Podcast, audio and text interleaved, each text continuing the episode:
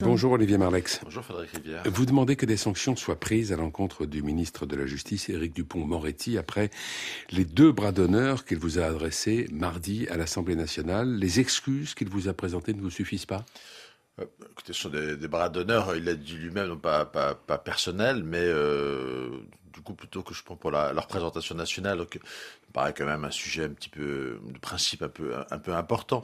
Euh, un député aurait aurait eu ses gestes, il aurait eu une sanction euh, très lourde, il aurait été euh, privé, euh, je pense, du, droit d'exercice de son mandat. Je vois un peu la jurisprudence de ces derniers mois, euh, pendant, euh, pendant peut-être plusieurs mois. Donc, c'est quand même intolérable. C'est la première fois sous la Ve République qu'un membre du gouvernement, pas n'importe lequel, le garde des Sceaux, se permet de ce, genre de geste face à la représentation nationale. C'est quand même un effondrement du, du, du, niveau du débat politique. On accuse, on pointe du doigt les députés de la France insoumise régulièrement, à juste titre d'ailleurs, que M. Dupont-Moretti euh, vienne se mettre à ce niveau-là. C'est pas forcément totalement une surprise quand on le, on le connaît, euh, mais c'est totalement affligeant et je pense qu'effectivement ça doit quand même interpeller le président de la République. Et que donc les excuses ne suffisent pas. Mais vous le croyez quand vous dites que euh, ces procédures ne vous étaient pas adressés personnellement? Monsieur Rivière, euh, non, pas vraiment, non.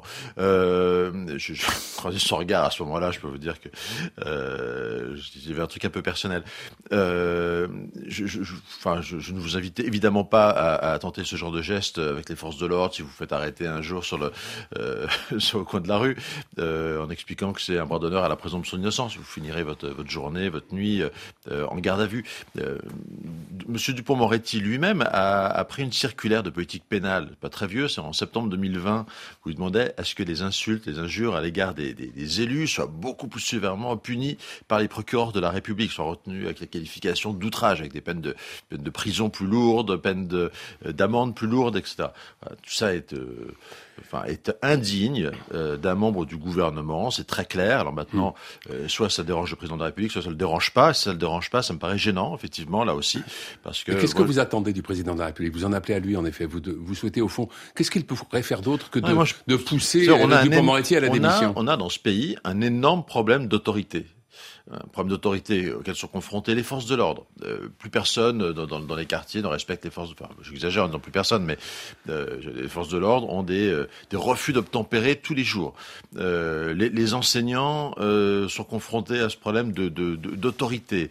De, les fonctionnaires dans nos services publics sont de plus en plus pris à partie par, par, par des usagers en colère, juste titre ou pas, mais en tout cas qui, voilà, avec des problèmes de, on va faire face à ce genre de problèmes de comportement que le ministre de la Justice lui-même à l'Assemblée nationale ait ce genre de problèmes de comportement, c'est inadmissible. Point c'est tout. Ça dérange, ça dérange pas le président de la République. Euh, bon, c'est vraiment, euh, c'est vraiment euh, l'effondrement du niveau de, de, de, de, la vie politique française. Ce que vous souhaitez, c'est la démission d'Éric Dupond-Moretti? Moi je, moi, je souhaite rien. Je souhaite que le président de la République prenne ses responsabilités dans, euh, ce, dans ce, genre de comportement. Une petite précision. Vous l'avez dit, un député peut, et on l'a vu d'ailleurs au cours de ces derniers mois, être sanctionné pour des, des comportements déplacés. Mais c'est le règlement de l'Assemblée nationale à ce moment-là qui, intervient. Euh, dans ce cas de figure, est-ce que le règlement national prévoit ce genre de situation? Non, non, le, le, le, règlement de l'Assemblée nationale, il, s'impose, c'est la police de l'Assemblée face aux députés. Euh, en revanche, euh, les membres du gouvernement, mais non, ne peuvent pas subir la police de l'Assemblée nationale, ni euh, mais ne bénéficient non plus d'aucun euh, privilège. Euh, ils peuvent être poursuivis pour insulte, ils ne sont pas protégés. Ce privilège qu'ils ont, c'est un privilège de juridiction.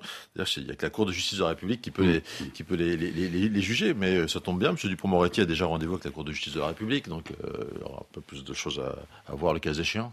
Le gouvernement a besoin du soutien de votre groupe pour faire adopter sa réforme des retraites. Est-ce que cette affaire peut avoir une incidence sur le vote des députés et les républicains? Bon, en tout cas, cet, euh, cet épisode, il, il illustre euh, qu'il n'y a, qu a, pas de comment dire, qu'il n'y a aucune complaisance, amitié, euh, forme de quelques formes de cordialité que ce soit entre le entre le gouvernement euh, et nous, et que si nous votons cette réforme de retraite, c'est vraiment parce qu'on la considère nécessaire pour pour le pour le redressement du pays, parce que faut mmh. pas raconter d'histoire aux Français que ce pays ne s'en sortira que si tous les Français se remettent au travail, que si on travaille tous un peu plus longtemps, que si on essaie tous de le redresser, quoi. Euh, voilà, c'est pas pour faire plaisir au gouvernement. Le Sénat a adopté euh, au début de la nuit l'article 7 qui repousse l'âge de départ à la retraite à 64 ans. Les sénateurs LR ont euh, largement voté pour, mais pas tous. 15 se sont abstenus euh, et deux ont voté contre. Quels enseignements vous tirez de ce vote? Il y a quand même une très très large majorité, oui. euh, voilà, des, des, des, des Mais il en manque 17 si on fait le total. Oui, oui, bah, bon, oui, et je, je crois qu'il qu'il en manquera aussi quelques-uns euh, euh, dans, dans, mon groupe. C'est bon, c'est pas, pas une surprise. Heureusement, euh, nous ne sommes pas des petits soldats de bois. Les, les, députés représentent tous les Français dans leur sensibilité. Et voilà. Beaucoup, beaucoup reprochent la question de la, de, de, de la méthode. Et objectivement, c'est fin le, manque de dialogue social de cette réforme de retraite est quand même assez stupéfiant. Euh, cette réforme, elle a été évidemment, euh, elle a, été très peu concertée, très peu discutée. Pour les Français, elle vient comme un cheveu sur la soupe. Euh, on a voté en décembre un déficit budgétaire à 158 milliards ça dérange personne, ça dérange pas le président de la République.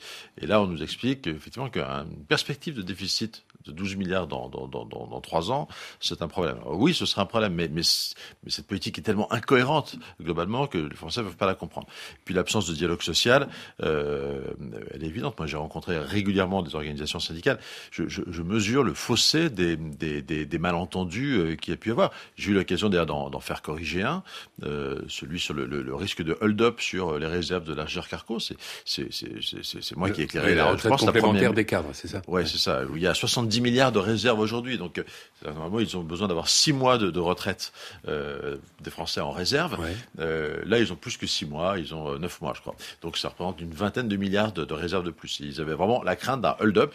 Les partenaires sociaux, y compris employeurs d'ailleurs, avaient la crainte d'un hold-up de l'État, du gouvernement sur, sur ces réserves. la Première ministre ne mesurait pas, mesurait pas à quel point les, syndicats salariés et, et, employeurs, étaient inquiets de cette oui. perspective. Donc c'est dire le manque de dialogue social qu'il y a eu euh, entre le gouvernement et, euh, et, les partenaires sociaux. Et c'est, je crois, pour ça qu'elle passe aussi, qu'elle passe, qu'elle passe si mal. C'est la, question de la, de, de, de, la méthode. Ce gouvernement, de manière générale, on voit sur tous les sujets un immense problème de, de méthode. Le, le, dialogue social, il y a quelqu'un chez vous qui veut s'en faire le chantre. C'est Aurélien Pradier. Il a reçu hier à l'Assemblée nationale le secrétaire général de la CFDT, euh, Laurent Berger Aurélien Pradi a-t-il fait autre chose que son travail de député en la circonstance? Oh, je crois que c'est un exercice de, de, communication, donc ça c'est le travail des députés aussi, euh, de faire de la de faire de la com et de voilà, c'est une démarche un peu peu personnel, d'évidence que le, le, dialogue social, euh, on l'a on on l'a fait nous-mêmes. Moi, j'ai rencontré euh, Laurent Berger à deux reprises, mmh. euh, des réunions de travail qu'on n'a pas cherché à médiatiser. Mmh. Mais il n'était pas seul hier, Laurent Berger. Pradier. Ils, ils, étaient 15 à peu près, c'est-à-dire, c'est ce qu'il dit lui en tout oui, cas. Alors, il y avait quatre ou cinq députés là, parce que j'ai compris. Lui a dit 15. Bon, c'est vraiment. Ce qui représenterait à peu près un quart du groupe. Pas, un quart du groupe, c'est pas rien. Pas, je, je, je crois pas à ce chiffre et c'est vraiment pas le sujet. Ça n'a pas beaucoup d'importance. Euh, le vrai sujet pour pour moi, c'est qu'aujourd'hui, on est voilà, il y, y, a un temps pour le dialogue social. Ouais. Euh, il a manqué, je l'ai dit, euh, c'est clair. Là, aujourd'hui, on n'est plus dans ce temps-là. Euh, on est dans le temps d'une confrontation qui se veut dure. On est au deuxième jour d'une grève reconductible. Euh, je suis pas sûr que le rôle des députés des Républicains soit de s'afficher euh, avec ceux qui veulent bloquer le pays. En tout cas, c'est pas ma conception du rôle de la droite dans ce pays. Vous en êtes où aujourd'hui du compte de députés qui manqueront à l'appel pour voter la réforme des retraites? Je sais pas. Je pense qu'il y aura euh, le texte est au Sénat, qu'on a on a parlé d'autres choses ces, ces derniers jours. concentré sur notre ordre du jour. Euh, il y aura une majorité du groupe qui votera, qui oui. votera la réforme des, des retraites. Euh, après, je crois quel, si ça après, suffisant. Après, je, il y a, il y a, je pense une, une quinzaine qui est euh, qui est clairement hostile, et puis euh, certains qui sont assez euh, hésitants. Merci Olivier Marlex. Bonne Merci. journée.